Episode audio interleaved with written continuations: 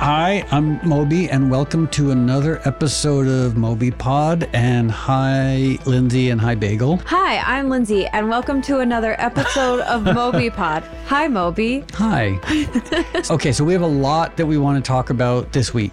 Uh, there's so much stuff. One, and this is in no order of importance, is storm stories. And I know maybe people are like, what? How could that be interesting? But we both have some really strange, borderline apocalyptic level storm stories that might or might not involve Robert Downey Jr.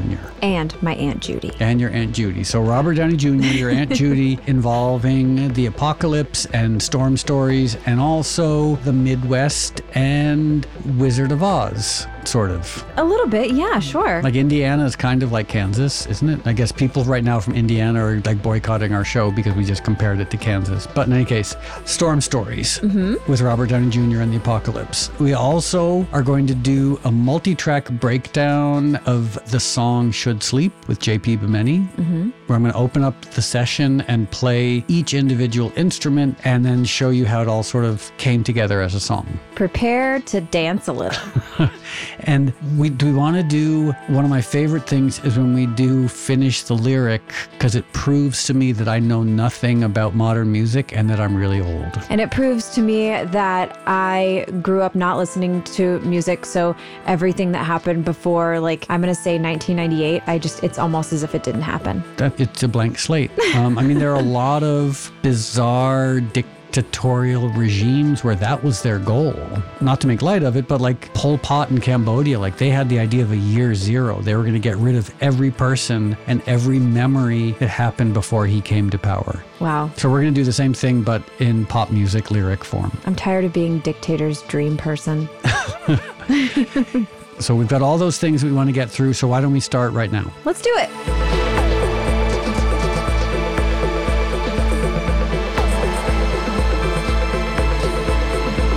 So, Lindsay, Moby. on occasion since we started the podcast, we have done a little segment that we affectionately refer to as Finish the Lyric. And you sometimes use it as an opportunity to draw attention to the fact that I don't know anything about popular music because I'm an old guy who lives in the woods and just scowls at young people. Yes, but you also sometimes use it as an opportunity to test me on songs from a more obscure the bygone age. No, yeah. no, from a more obscure place in the kind of Musical musical, diaspora. Okay, great. So, you know, So I, to that end, I have found a lyric that I'd love to hear you complete. okay, well, let's try it. Okay, so here you go.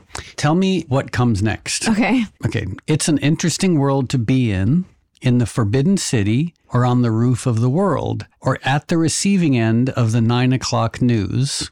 Next two lines. Two whole lines? It's an interesting world to be in, in the Forbidden City or on the roof of the world, or at the receiving end of the nine o'clock news.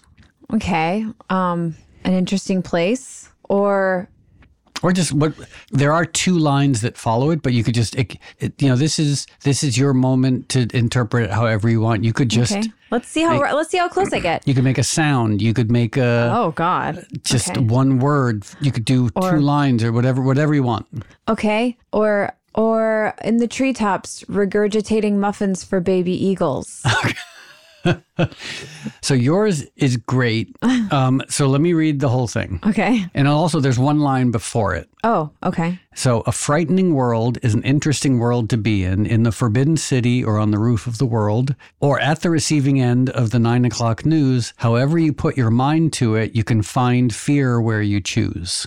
Oh yeah, I never would have thought of that. I was just thinking of more interesting places in the world. Uh, which regurgitated muffins for baby eagles. Yeah. um, it's from the song Because You're Frightened by the band Magazine. Oh. and they're one of my favorite bands of all time. Uh, they somehow, you know, how like a lot of old bands, you know, sort of have like a lot of hipster support and a lot of, you know, like people continue to love The Clash, for example. Understandably, The Clash were great, uh, or Joy Division, or New Order. Like there are a lot of bands from the same period as Magazine who have tons of hipster and modern support. Magazine sort of fell through the cracks. The singer, Howard Devoto, is one of the more interesting people in pop music culture. He had been the singer in the Buzzcocks, a punk rock band, and he sort of left the Buzzcocks to start this band Magazine. And they're very like intellectual and poetic and experimental, but they also wrote really great post punk pop songs. And that's why I thought I would draw attention to these weird lyrics and also maybe hoping that someone will make the effort to go listen to magazine. Also, they had an album called Play. Whoa. And my album Play was a little bit inspired by their album Play. That's fascinating. They also have a great song inspired by Kafka, Metamorphosis, the famous cockroach story. Wow. Which has arguably the best opening line of any song I could ever think of. The opening line is I'm angry, I am ill, and I'm as ugly as sin. Oh, God. Yeah. It's dark. When you're 15 years old and you hear that on college radio, your entire world suddenly makes sense. I love that. I love that somebody was out there contextualizing your world for you when you were in high school. Oh, I mean, when I was in high school, lots of people, whether it was Joy Division or Theater of Hate or Killing Joke or Echo and the Bunnymen or Magazine, like I had lots of musical friends I'd never actually met. I only had one, and it was Alanis Morissette. She was my everything. She was my sun, my moon, my stars. and you saw her a couple years ago at the Hollywood Bowl. I did, and I sang and I cried for the entire two hours. It's pretty great. I was going to start singing some Alanis Morissette. I don't know if we've had this conversation about her song "Ironic." That none, none of it is really actually uh, an example of irony. That it's all just things that suck. That is the wonderful meta irony of the song "Ironic." Is there's nothing ironic in it. So it's yeah. a song written about irony that has no irony in it. I mean, honestly, it's just the genius of Alanis. It's a song called "Bummer." Like it's all a bummer, but nothing's actually ironic. I was too young to really know what understand the nuance of irony when I was a kid. So I was just like, yeah, that makes sense. I fell down. That's so ironic, you know? Is that one of the lines? No, it's just I, in my life, I would use it like I fell down, I scraped my knee. It's so ironic because I just thought the irony was things that sucked because Alanis is the queen and everything she said. Or there's a Simpsons line, he was alive, now he's dead. How ironic. Yeah. um, okay, I have one for you that also has some really thrilling backstory. Okay, you ready? The lyric is bloodsucker. Oh boy fame fucker. Whoa. Bleeding me dry like a Mark Zuckerberg. I don't. So fame bloodsucker fame thingy that that you, dirty I love word. That you won't say the word. It's a bad word. I don't want to say that word. Um, what's bleeding me dry like a like a blank. Um, I'm, I'm just going through ucker words. Uh, there aren't that many ucker words. There aren't. It doesn't necessarily rhyme. Bleeding me dry. Like, I mean, the obvious one, and I hope it's not this, is vampire. Like, I mean, that's so that's that's like if you're gonna bleed me dry like a vampire is almost like a simile. That's not. It's just like it's like it's saying like making me wet like rain. It's like yeah, it's water. It makes you wet. Like it's not really poetic. So is the line vampire? It's goddamn vampire. Yes. Um, and what's, it's a what's song. the song? It's called Vampire. Um, but also I always thought that like vampires were kind of like cool and sexy. To so to call someone a vampire vampire is kind of like borderline a compliment. I feel like calling them something like a mosquito or a tick would be a little bit more offensive. I mean, bleeding me dry like a tick, like or bleeding me like a tick. Like that's what you're right. That's way it's way meaner. Like bleeding me like a vampire. It's like I'll be honest. Like I, if if a vampire showed up and said, "Hey, I'm thinking of sucking your blood and turning you into vampire," I'd be like, "Oh, of course, please." I mean, yeah, it would be really fun because then you can like glamour people and make them believe your stuff, and then you know, for for your purposes, you get to stay in small, dark places. Oh, oh, and, oh. um, this is a song by Olivia Rodrigo. And do you know who that is?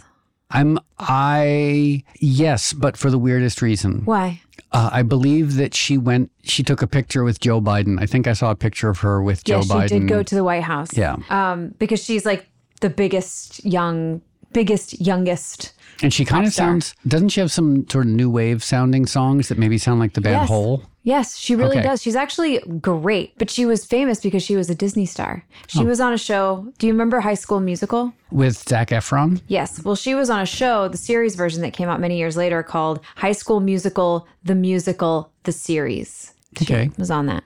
Um, and then she dated a guy that was on it, but then he broke up with her and started dating another girl from the show. And then she wrote this whole album about it and it was so drama. And then the girl wrote a whole album about it. And then he wrote a bunch of songs about it. But then he came out as gay after the whole thing. So you're saying that the drama around all their relationships might have been inauthentic and just manufactured to draw attention to their careers and to sell records. Well, you know, I think that Joshua Bassett, the boy, was a little bit confused and he thought he wanted um, beautiful women and he was wrong. It's also possible that some sort of Disney contract specified y- at some point in your tenure on High School Musical, the musical, the show, the series, the etc., the nail charms. That I mean, the disappointing thing that people might not be aware of is most a lot of celebrity drama like that is actually generated by PR. PR. You want to hear? I can't name names because I don't want to get in that much trouble. Come on. I can tell you privately, and I can tell uh, people who are listening privately because it's a really good story. A friend of mine used to be an editor at Us Weekly, and they were approached by the manager and PR person of a very successful movie star at the time. And they said, okay, well, so and so, our client has a big movie coming out. You know, we want to do a profile in Us Weekly, like a cover story. And my friend, the editor, said, look, I'm really sorry. We only cover celebrity couples and said like you know if, if you think about celebrity gossip it's all celebrity couples. Like no one no individuals get attention. And so the manager and the pr person came back three weeks later and said okay we have your celebrity couple now. So So basically they went out and found somebody. an incredibly well-known celebrity couple was completely generated so that this the two actors in the celebrity relationship could get attention wow. do you want to hear another funny? I mean, we're going a lot of tangents here, but oh, I love a here's here's a good celebrity PR story that people are surprisingly not that aware of. What? So, a very dear friend of mine used to be a writer, a gossip writer for Page Six, the New York Post gossip mm-hmm, column. Mm-hmm. This is quite a long time ago. Every day, at least twice, sometimes three times a day, Donald Trump called her up to tell her exactly what he was doing. He would call her first thing in the morning, he would call her in the middle of the day, and he would call her at the end of the night simply to tell her what he was up to so that page six would write about him. But here's where it gets extra special, and there are recordings of this. He would sometimes call her as a fake PR person named John Barron. Do you know about John Barron? Oh my God, I've heard of this. Yes. It's actually you can you can hear there was a journalist who recorded Trump calling the journalist as John Barron, and the journalist is like, "Come on, Donald, I know it's you," and he's like, "No, this is John Barron. I'm Mr. Trump's publicist," and you can hear it's it's Trump pretending to be someone else. That's amazing. So he would sometimes call my friend at page six as John Barron. So when he called as Trump, he would say, you know, like, well, I'm going here, I'm having lunch here, and tonight I'm going to be going out with this starlet. So, like, if you go to such and such club, I'll be there with such and such model or whomever. Whoa. But then sometimes John Barron would call up, and like, if Trump is a narcissistic self promoter as Donald Trump, imagine how narcissistic and self promote, like, how much of a promoter he would be as John Barron. You know, he'd call her up and be like, Mr. Trump is going to be here, and, you know, he is really the most famous person in New York right now, and you really need to send someone to cover and take pictures because he'll be with this starlet, and it's going to be a really big deal. Oh my God. Do you want to hear another funny Donald yeah, Trump yeah. story? Okay. A friend of mine who is an interior designer in Palm Beach, Trump asked her to meet with him to possibly design his home in Palm Beach. And he gave her a tour of the house. And she said all he did for about 75 minutes was walk through the house and point at things and talk about how much they cost. Oof. It was the only com like they didn't have a conversation, nothing else. That was just walking. He, he walked her through the house, pointed at everything, art, toilets, couches, everything. Just pointed and told how much it cost. That is so, I mean, I can't imagine anyone doing that ever. Like, what do you do instead? Do you just say, like, hey, I, I think it's great. You don't have to tell me how much I mean, everything. at first she tried to make conversation with him, like thinking like, okay, great, but where'd you get it? Why do you like it? Ignored her completely, just kept pointing at things, compulsively telling her how much they cost. Do you think Donald Trump is on the spectrum? I honestly, for what it's worth, think that he there's something so neurodivergent mm-hmm. with him. Like he's he has a disorder that isn't in the DSM, the Diagnostic Statistic Manual. Like he has some it's it's narcissism, but it's sociopathy, but it's also borderline, but it's also like who knows he's just such a psychologically, I was going to say broken, but just aberrant person. Like no empathy, but it's it's so mind-boggling. Like I think his his he only exists to be on the receiving end of attention. That's it. That's all he cares about. Yeah. So okay, so somehow we went from Song Olivia lyrics Rodrigo too. lyrics um, to Donald Trump calling my friend at page six three times a day, telling her exactly where he'd be, and then being his fake publicist, John Barron. I think it's a good place to end up. Okay.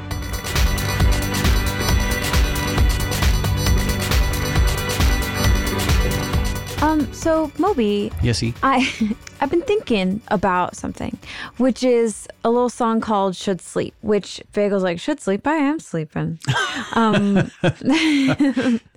um, Always centered at night is your label and also an album that's going to come out soon with at some the, point. with the song should sleep on it. And should sleep's going to come out soon. And i don't know what it is but i heard there's an interesting backstory to should sleep and i would love to know what it is. Okay so always centered at night I wouldn't even know what to call it. I guess it's a label, but it's also like a, a project where I get to work with great singers. And a lot of the people I work with are relatively unknown, which to me is really exciting. Like mm-hmm. find I mean some people are a little better known, like Serpent with Feet. Yeah. Um, and like Ainsley, who's written for Doja Cat. But a lot of the singers I've worked with are kind of unknown which i i love like finding the voices like you've recommended some people mm-hmm. everyone we work with friends of ours have recommended people and one singer i can't remember who recommended him is jp bimeni and JP is, I think he's around my age, maybe a little younger, maybe not quite as ancient as I am.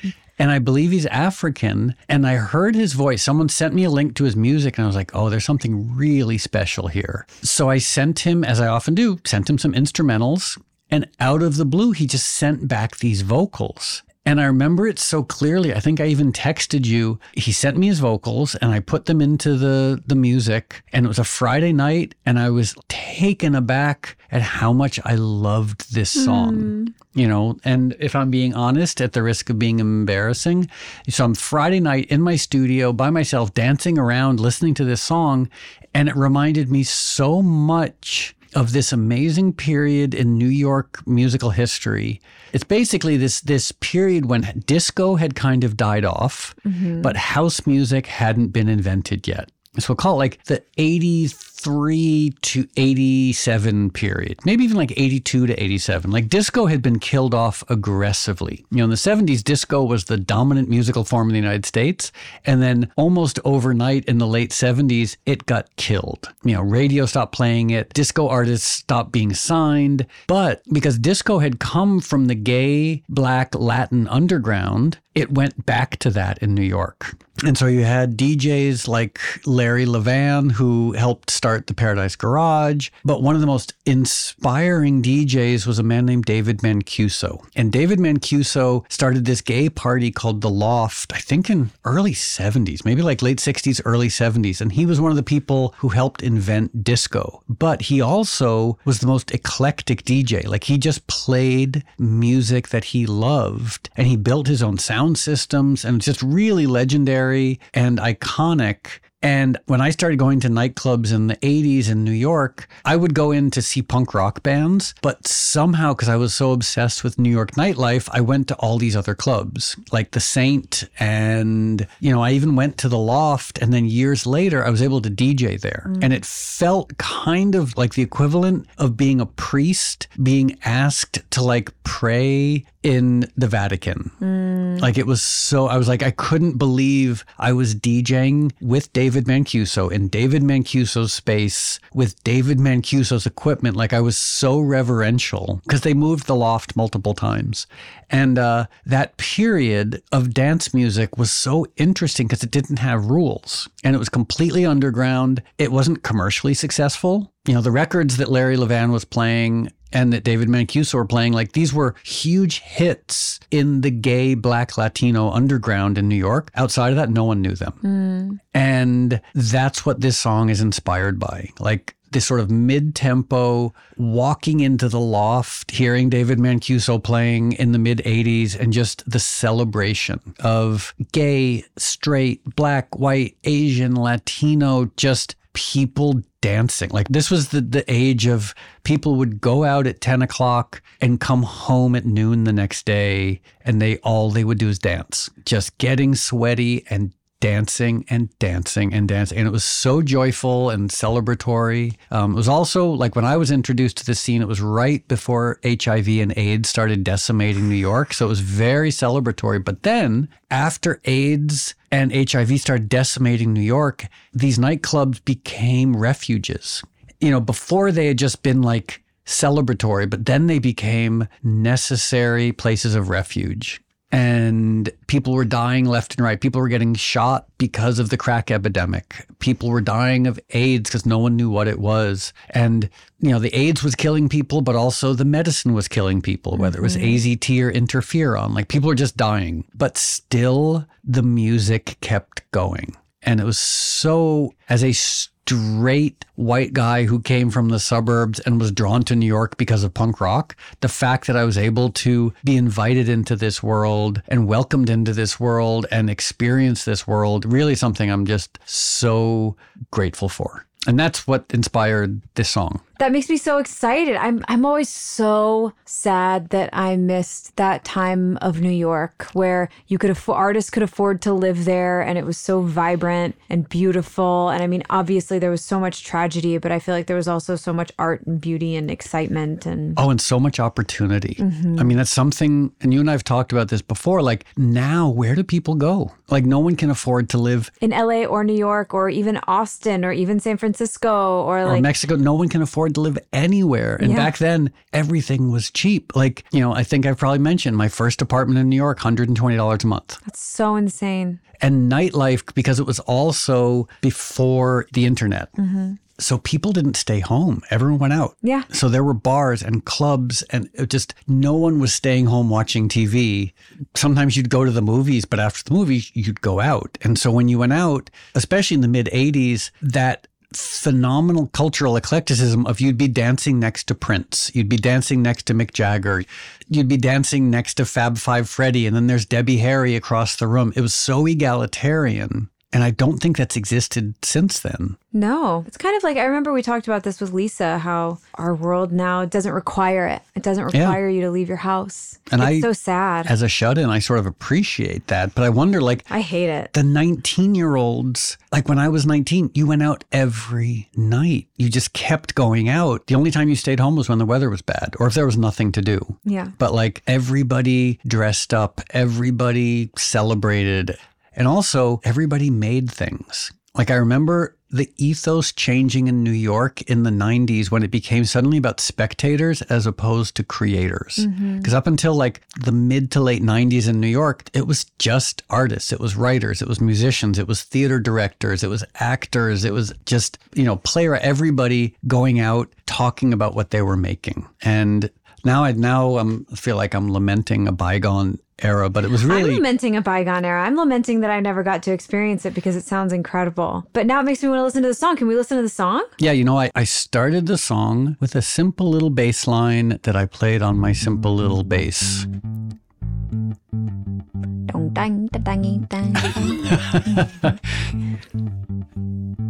So, okay. one I other like thing is a lot. One thing that that scene, that that early scene of we'll call it like post disco, pre house music, dance music, was it was borrowing from like funk traditions and African traditions and disco traditions, and sometimes it was really repetitive. Like this, like you would just have like the same bass line over and over again. And because I grew up with this idea that music needed to be like, you know, needed to have lots of changes, like the Beatles. And I love the Beatles, but sometimes, like with James Brown or other, you know, early funk, you can just have the same thing over and over again with slight changes, and it's really satisfying. I think that that sounds really true because you know stuff about music. Okay. and then I added some tambourine. Ooh,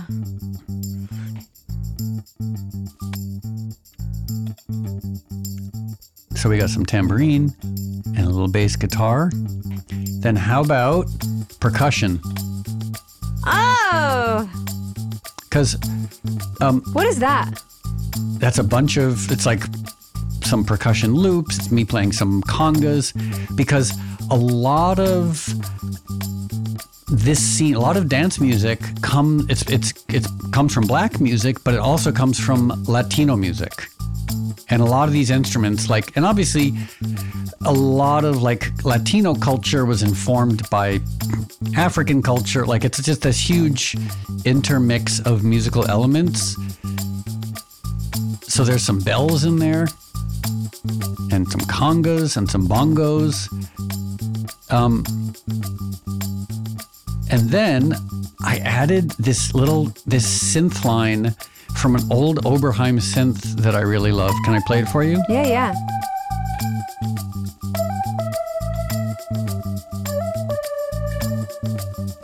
I just love that synth line. It's really fun. Um, so there was one of my heroes musically uh, was a guy named Wally Badarou. And musically, like with Always Centered at Night, I'm really inspired by Grace Jones and Sly and Robbie and those late 70s records that they made. He was the keyboard player, I believe. I could be wrong. Now I'm embarrassed because I don't know. But I think he was the keyboard player on a lot of those super iconic Grace Jones records. And then there's some others. Or should I? Okay, here's a little electric piano.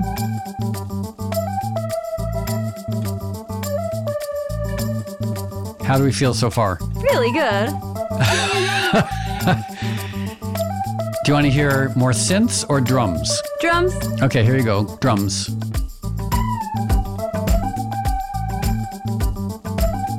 It's amazing what drums do to the human body. Well, especially just imagine it's 1984 and you're me and you're stumbling around lower Manhattan and you've been to see the Bad Brains or you've been to a punk rock show, but it's late and you want to keep going out. So you end up in a place like the Loft or the Paradise Garage and you just all of a sudden realize, like, oh, this is remarkable. So, and it would sound like this. I mean, I'm just unapologetically borrowing from those traditions. Here's. I don't know what this is. What is. Okay. Oh, some guitars. Oh, Maybe I'll take the synth out for a second so we can just hear the guitars. Ready? yeah.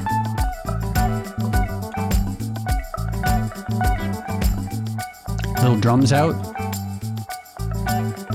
Maybe bring in some vocals. Ready? Yeah.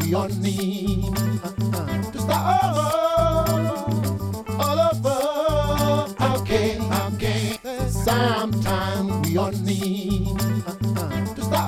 I'm gonna take some other elements out. all over again, again. Sometime we all need to start all over again, again. Sometime we Nice, right? need I really like his voice. What do you want to hear now? Percussion? Oh, no, I just wanted to hear him go through it again. Yeah, I want to hear percussion. Obviously, the song has a lot more lyrics. I just made this simple little loop for I us. like it. Okay, maybe bring in the drums. What do you think? Yeah. Sometime we all need to start all over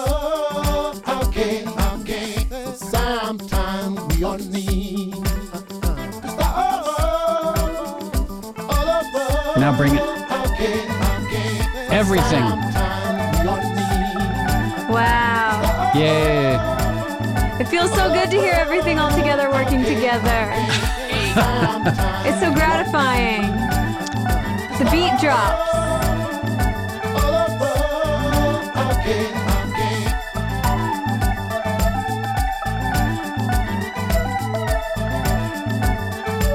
Because I also added this little string part here. Which, I may, like the string. which maybe on its own could be interesting. It's a little otherworldly, and I like that.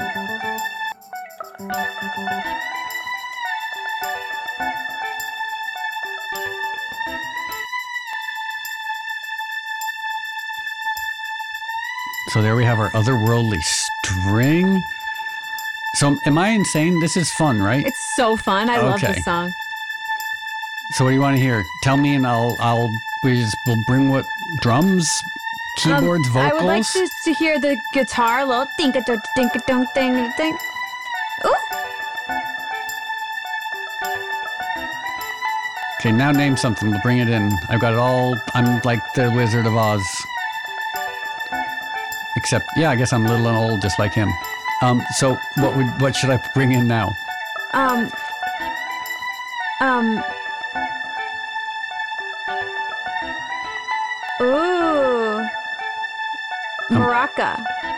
Oh, like the percussions? Yeah.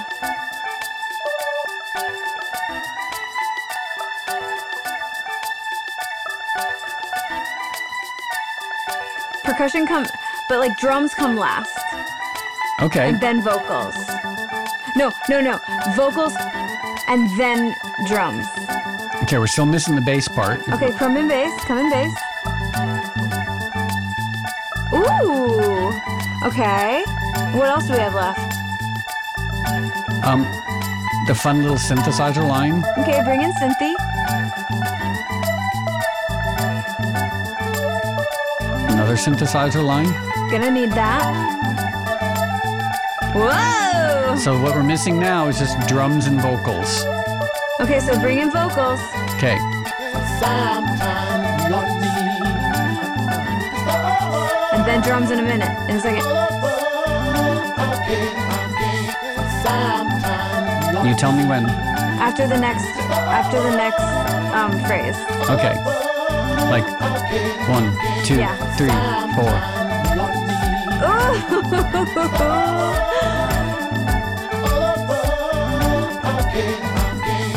Maybe I'll take out the string. Oh yeah. What about just drums and percussion? Love it.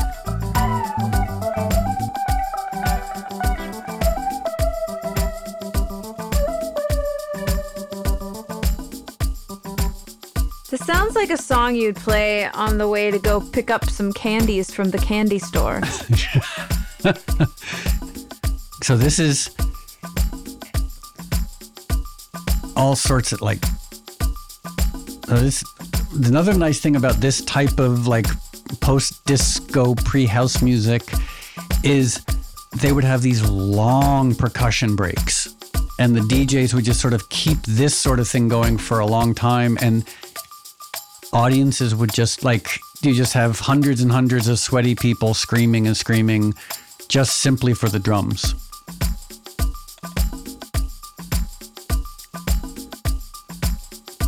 Um, just for fun, do you want to hear everything all together? yes, please.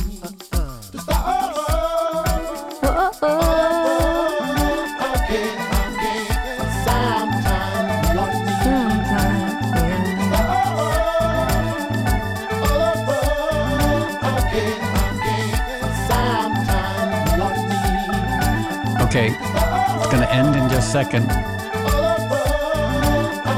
Gonna end abruptly. Here moments. you go.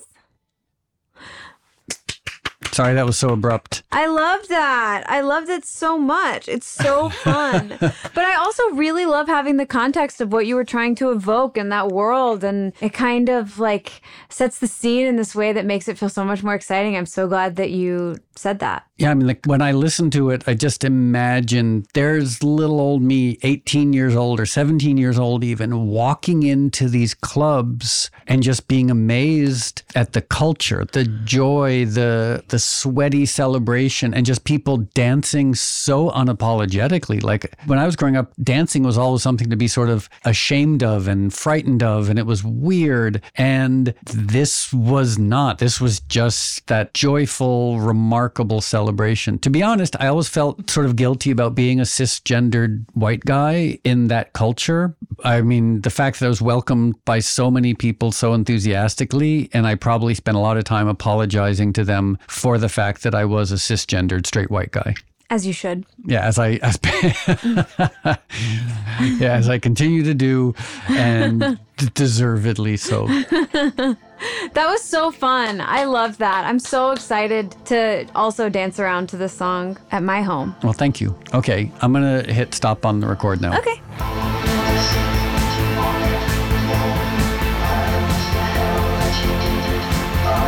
Okay, so Linz, I just found out this next segment we want to do, we have to hurry a little bit. Why? I'm having new solar panels installed on my roof, and today is the day that they're actually, I was gonna say gluing, what, however they Like affix them. connecting. I assume there's some sort of like Yeah. switch over of, of power source or something. So they're they're putting them on the roof, and then at some point, I guess they have to do what you just described is the switch over. They have to throw a switch, which suddenly takes me off of the grid and puts me back on just good old solar power. But in order to do that, they have to turn all the power off for about an hour or more, and that's mm-hmm. going to happen in like 20 minutes. Oh, God. So we gotta rush through this a little bit. Well, uh, uh, Well, not rush, but maybe, you know, brevity is the. soul of wit, apparently, Yeah. which is meaning why I'm not funny because I'm incapable of brevity. I couldn't think of it. I was like, brevity is the key to charm. like, I couldn't think of it.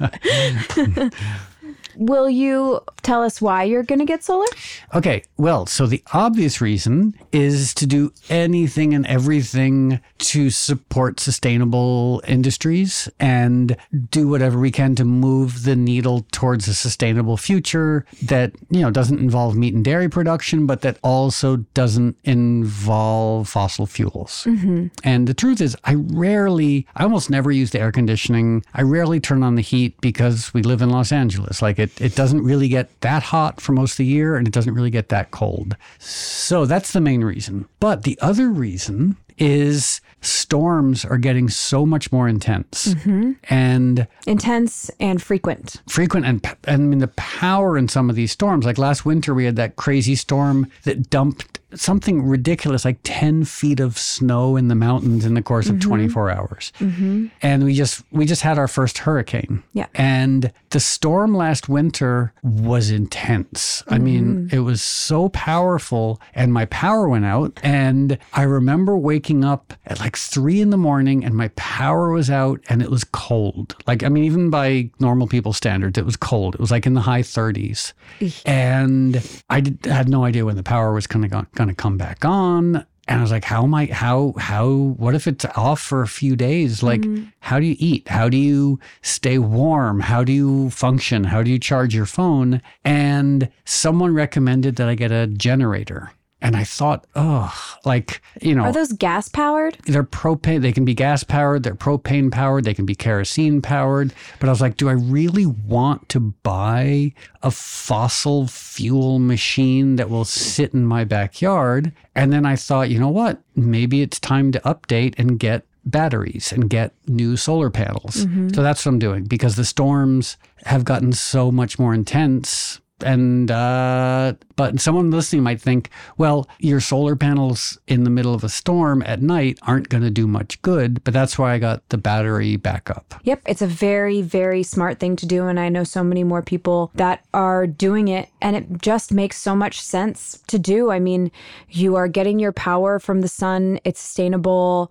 If you have an electric car, then your car is running off the solar. Like it's, it's an amazing it's an amazing and like very freeing thing. I would always have so much guilt every time i ran the ac uh, not so much the heat because that's coming from gas but even that like it's it's a it's a very freeing thing to think about not having to use not having to use power from the grid. Yeah. So I remember when I was over at your house when you got your solar panels and you took me around to that little spinny thing. The meter. Yeah, the spinny meter, which I think is the technical term, mm-hmm. what's called. And you pointed to the spinny meter and you said, Look, it's going backwards. Fast. It was going backwards fast. And maybe we talked about this already, but like it was such a paradigm shift, like seeing that you were sending energy back to the grid. Mm-hmm. And your solar panels had been installed that day. Like it was mm-hmm. already, it just begged the question, like, why in the world doesn't everyone who can have solar panels, like, why aren't governments just subsidizing solar panels or even buying solar panels for people? Because the other thing I'll say is the future involves electric cars. It involves possibly electric planes. It involves electric boats. It involves electric everything. And the current, even apart from the fact that the current power system is destroying the planet, it also can't provide power for all of these electric cars and things. So the only solution is for everybody who can to have solar panels. It really matters. I get so upset, and maybe this is silly because whatever other people will do, what other people are going to do, but I get so upset when I see someone with a hundred thousand dollar car that's gas powered. It does Where- seem weird. Yeah. You know, it's like if you have that kind of money, why aren't you thoughtful enough to know that your purchases matter and you could get a really fancy electric car for the same price? Especially so now bizarre to me. that the electric car goes faster than the gas powered Yeah. car. I, I yeah, I,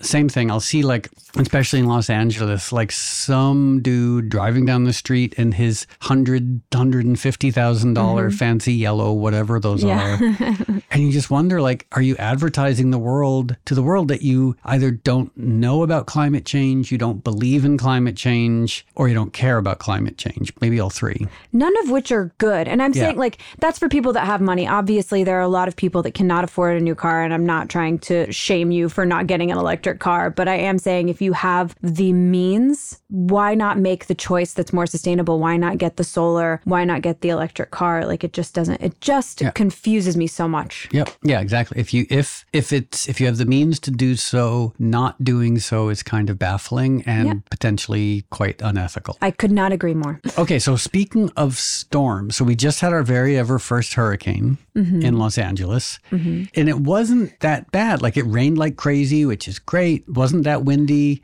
but it made me think about storms. Um, and I was wondering because you've grown up in some weird places, and I've grown up in some weird places.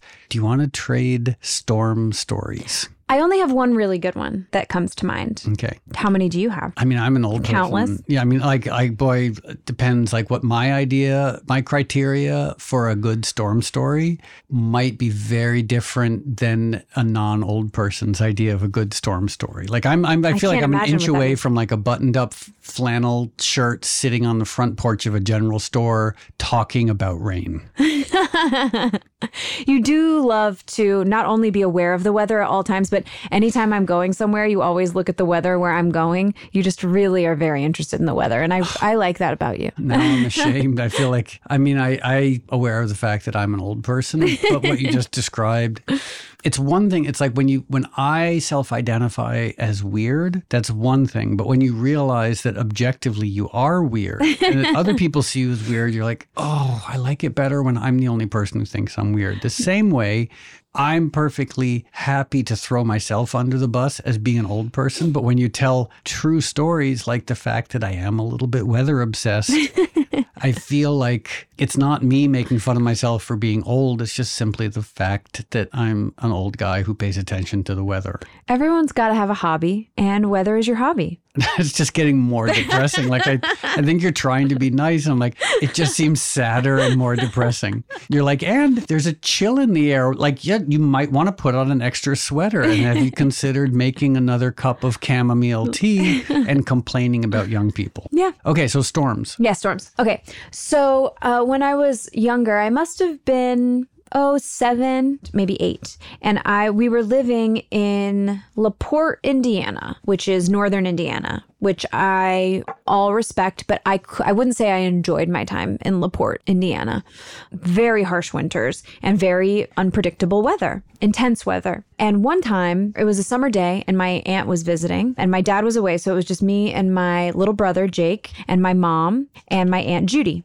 And we went to the zoo. My mom was like, Oh, I'm going to use this opportunity to go shopping. And Judy can take Lindsay and Jake to the zoo, the local zoo, which, you know, I would never go to a zoo now, just to put that out there. I think that while some are engaged in very wonderful conservation, I think for the most part, zoos are really, really sad and no animal deserves to be caged unless they're being rehabilitated. But even then, they don't deserve to be caged. Anyway, they do deserve to get better. Anyway, we were at the zoo and it was a sunny summer's day and my mom was gone shopping and she had taken us in her van. I think it was a trans sport with an automatic sliding door and it was about the fanciest thing i'd ever seen at the time. This was in mid 90s and we're in the zoo we're walking around getting snacks probably some sort of like you know cotton candy and this cloud starts to get a little gray and then it starts to get a little green and then it starts to get a little bit oh i think something bad is happening.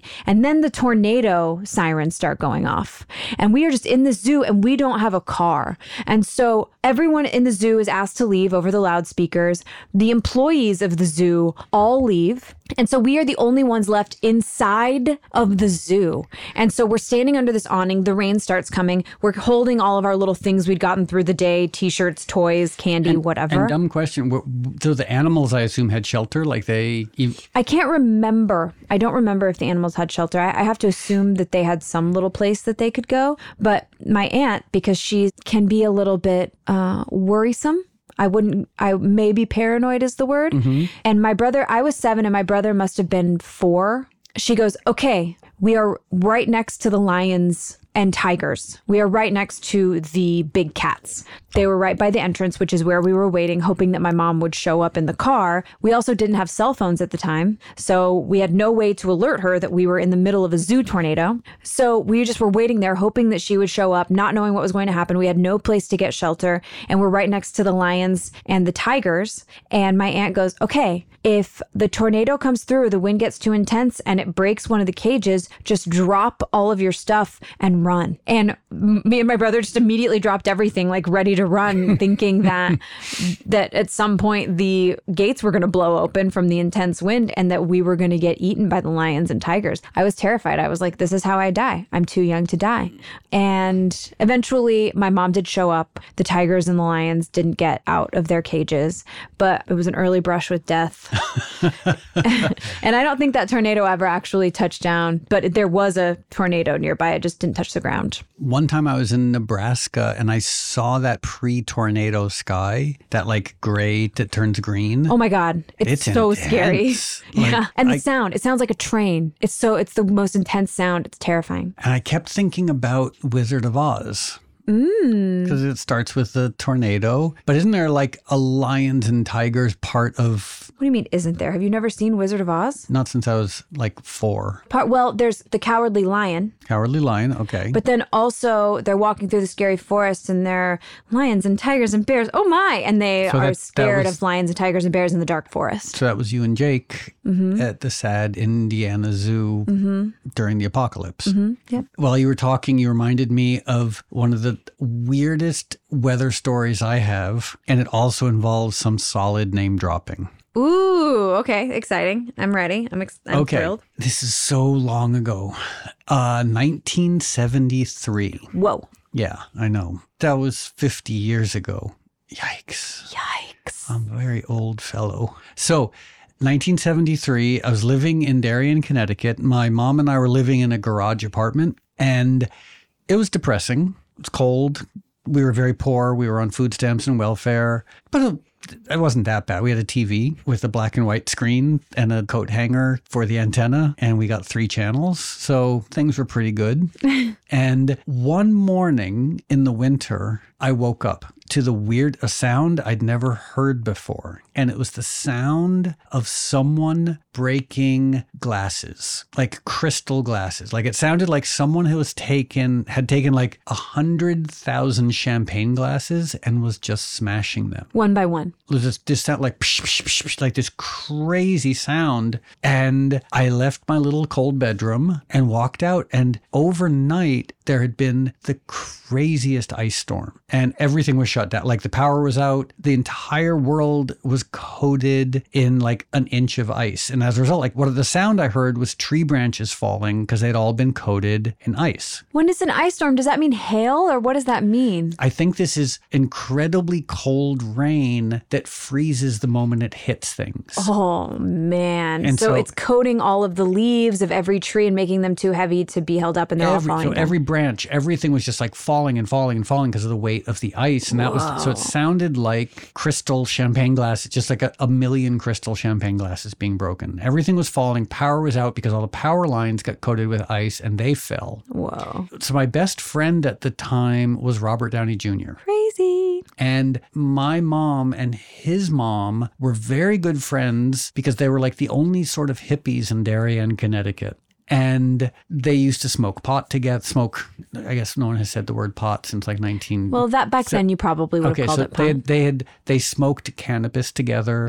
and Robert and I were best friends. And so, like, Robert and his mom and his sister would come over to our little garage apartment, and Robert's mom and my mom would smoke marijuana, and Robert and I would play, and the sister would do her own thing. I could, well, I don't know why she didn't have a friend there, but in any case, so I we learned the power was out, but the phone still worked because I guess phone lines were buried or something. So my mom started calling the few people she knew in town and called Robert Downey Jr.'s house and talked to his mom, and turned out they had power. This story gets weirder and weirder and weirder. So Robert Downey Jr.'s mom rationally said, "Oh, you don't have power? It's freezing cold. Like, just come over here. We have power." So you couldn't drive because the roads were coated in ice. oh my God. So even walking was treacherous. And so my mom and I left to walk the three miles in the ice storm to Robert Downey Jr.'s house because they had power on Mansfield Road. And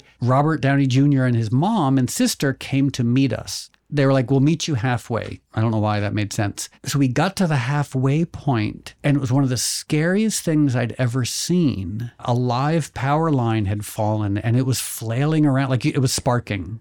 And similar to your near death experience during the tornado, I was like, oh, this could kill us. Quite literally. It could just like whip Could. around and shock you. So we went back to Robert Downey Jr.'s house, and it was either this day or some other time we made our first movie, which clearly does not exist anymore. His, his father, who was a film director, had left a Super 8 camera at home. And so Robert Downey Jr. and his sister and I made a three minute detective movie, which is funny because now he's producing Perry Mason. Wow. Okay, so that's the story. Crazy ice storm. End up at Robert Downey Jr.'s house, warm and cozy. His mom and my mom smoked marijuana, and Robert and I watched television because they had power. So, fast forward years and years and years and years and years, I was talking to a friend of mine, the writer Rick Moody. Mm-hmm. Rick Moody grew up in New Canaan, which is one town over, and they also had the ice storm. He wrote a book called The Ice Storm, which is the movie The Ice Storm was based on this day. So, do you know the movie The Ice Storm with like No. Christina Ricci and Elijah Wood? Oh. So, the movie and the book The Ice Storm was based on this day with the crazy ice storm. So, the ice storm in that movie actually happened. That's really cool. Now I want to watch it. I love Christina Ricci and Elijah Wood together. You know, they're like a little team on Yellowjackets, the show Yellowjackets. Oh, I haven't seen season two. I didn't It's know was really in it. good. Okay. Um, but anyway, I got to watch that now because you experienced that day. Yep. So Rick Moody in New Canaan, Connecticut, living through the ice storm, same as me and Robert Downey Jr. wrote the book and then the movie The Ice Storm. I think Ang Lee directed. The movie. Wow. So it's beautiful, I'm sure. Yeah, I don't think I ever saw it, but Oh, wow. That's a really good story. And the name drop, I mean, my God. it's got some pretty solid name dropping. And the fact that we almost died because of that. I mean, I can see it so clearly. It was on Middlesex Road, that power cable. It's like a black power cable sparking. And it was the scariest thing I'd ever seen. Because when in the suburbs do you ever see death? Like right up, like like actual see like you're confronted with that level of menace and malice. Yeah, I mean, I can't imagine. I, feel like I've seen video of that happening, and it always looks like the most terrifying thing. Mm. So that's my story. Perfect timing. They're about to turn the power off at my house because they're going to switch over to solar. So I'll be protected from future storms. At least I'll pretend to myself that I'm going to be protected from future storms. Yeah.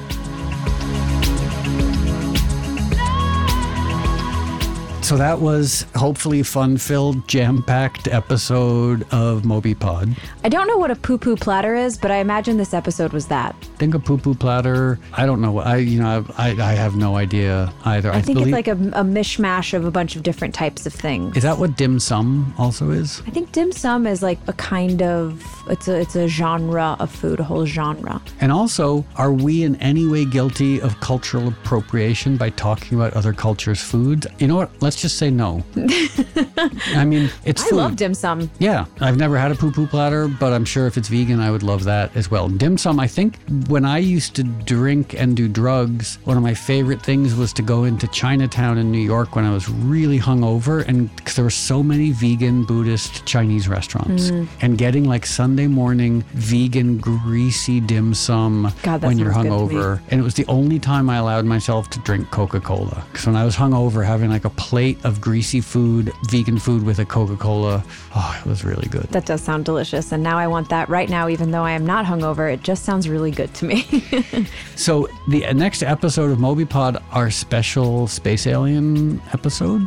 we are preparing right now to do a live podcast um, that we are calling a call to aliens, where basically we're going to figure out what people know and think about aliens, and essentially spend some time begging the aliens not to blow us up because we're kind we're we're not doing a good job. And we're also going to talk to some actual experts on the space alien phenomena. And we're going to endeavor to write a song about space aliens, specifically asking them to not blow us up. But then again, looking at the stuff that humans are doing, like, mm, You know, we're programmed to survive, so I think we just have to try to survive. So that's that's going to be the next episode. Do you want to say special thanks to anybody? Uh, there are some people I'd like to address. Uh, first of all, I'd like to thank my Aunt Judy for really putting her life on the line for us in that LaPorte, Indiana zoo. I'd, li- I'd like to thank Robert Downey Jr. and his family for saving me in the middle of the ice storm. I'd like to thank Bagel for being a feisty couch alligator, Feisty crazy person. Um, couch alligator. Um, I also want to thank Jonathan Nesvadba for editing these episodes. He does such a good job. There are so many times that Moby and I are saying ums and uhs and things that should not be heard by the Gen Pop, and Jonathan really helps us out with that. So, Jonathan, you're a real one. Uh, and I want to thank Human Content for getting this podcast out into your sweet little tiny ear holes. And so we'll talk to you again in a couple of weeks with all sorts of information about space aliens and begging them not to destroy us.